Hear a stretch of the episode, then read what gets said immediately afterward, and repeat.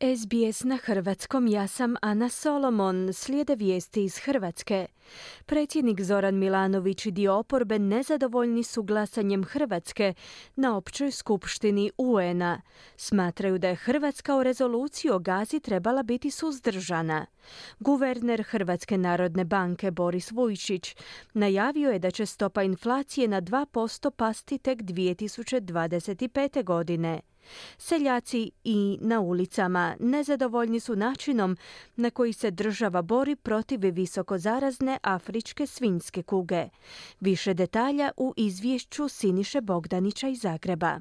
Opća skupština Ujedinjenih naroda usvojila je u petak rezoluciju kojom se traži trenutačno, trajno i održivo humanitarno primirje u Gazi. Ali budući da se u dokumentu koji je sastavljen pod sponzorstvom Jordana i arapskih zemalja imenom ne spominje Hamas, protiv je bilo 14 zemalja, među njima i Hrvatska, iako je većina država Europske unije bila suzdržana. Uz Hrvatsku su bile još samo tri zemlje Unije, Austrija, Mađarska i Češka. U tekstu predmetne rezolucije ne spominje se da je Hamas izvršio teroristički napad 7. listopada ove godine, kao što se ni ne zahtjeva bezuvjetno puštanje talaca. Ovakav izričaj ide i protiv zaključaka Europskog vijeća u kojima je Hamas jasno imenovan. Većina država članica Europske unije glasovala je protiv ili je bila suzdržana vezano za ovakvo predstavljenu rezoluciju stoji u priopćenju Ministarstva vanjskih i europskih poslova. U slučaju predmetne rezolucije Hrvatska nije mogla podržati nacrt u kojem se ne imenuje niti spominje Hamas, koji je izvršio napad i pokolj civila koji se smatra najvećim pojedinačnim stradavanjem židova nakon drugog svjetskog rata, dodaje se u priopćenju ministarstva.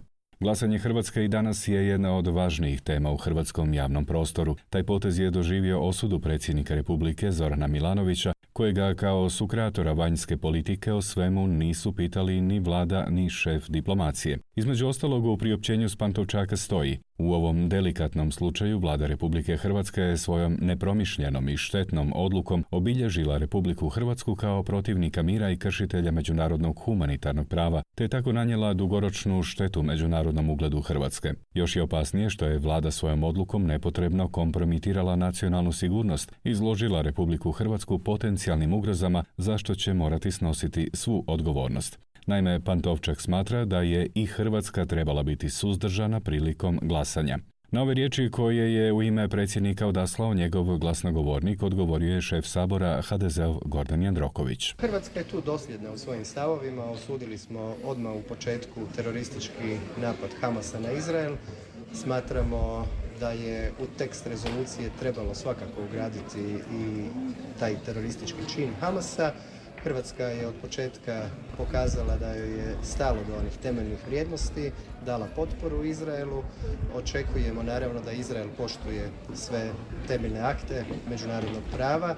Međutim, treba ovdje biti jasan i ponavljati kako je sve počelo, a počelo je terorističkim aktom Hamasa. Poslušajte i tumačenje SDP-ovog Joška Klisovića. Mislim da je to bila jedna vrlo loša odluka hrvatske vlade, jer ovdje se radi o jednoj rezoluciji kojim se tražilo humanitarno primjere radi dostave pomoći humanitarne, kome? Nedužnim civilima.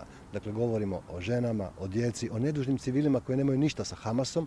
Hamas najžešće osuđujemo i ono što je napravio napadom raketnim na Izrael gdje je mnogo civila izraelskih poginulo, to apsolutno najžešće osuđujemo i to zahtjeva sigurno dodatnu reakciju i prema Hamasu. To uopće nema nikakvih dilema. Hrvatska to nije mogla podržati, kaže savjetnik premijera za vanjsku politiku Mate Granić. Dodatno, Hrvatska je bila uz glavnog strateškog saveznika Sjedinjene države i treće, to smo proživjeli, nama su prvog dana oluje isto htjeli donijeti rezoluciju koju je spriječila hrvatska diplomacija uz pomoć Sjedinjenih država da se zaustavi oluja radi humanitarnih razloga, kazao je Granić. Guverner Hrvatske narodne banke Boris Vujčić u programu javne televizije prognozirao je da će se stopa inflacije spustiti na 2% tek 2025. godine. Ona jest u padu, znači od e, kraja prošle godine i u eurozoni i u Hrvatskoj, međutim to je postupan proces pada.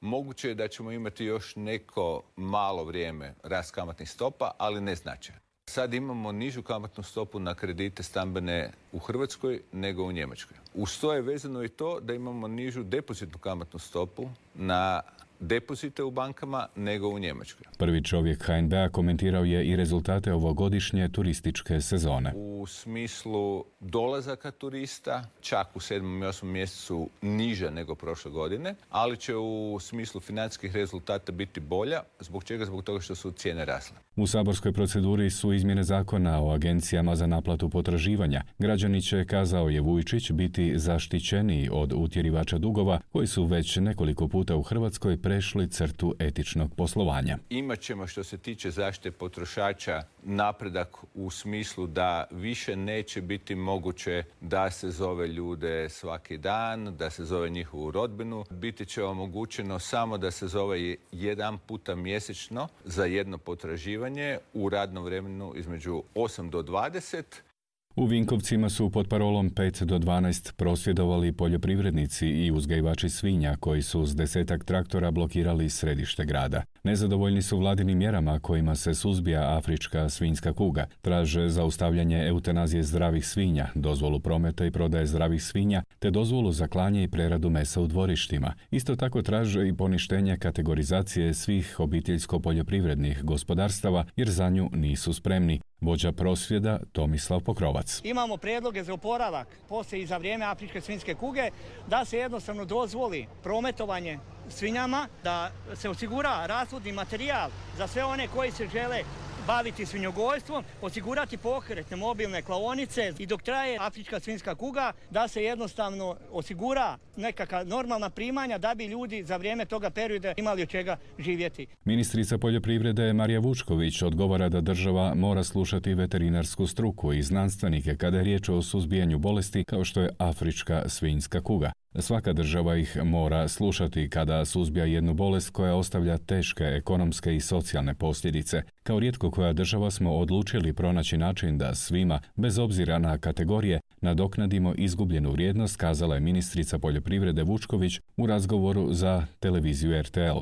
Do sada je, kaže, proknjižena 471 potpora za 819 uzgajivača.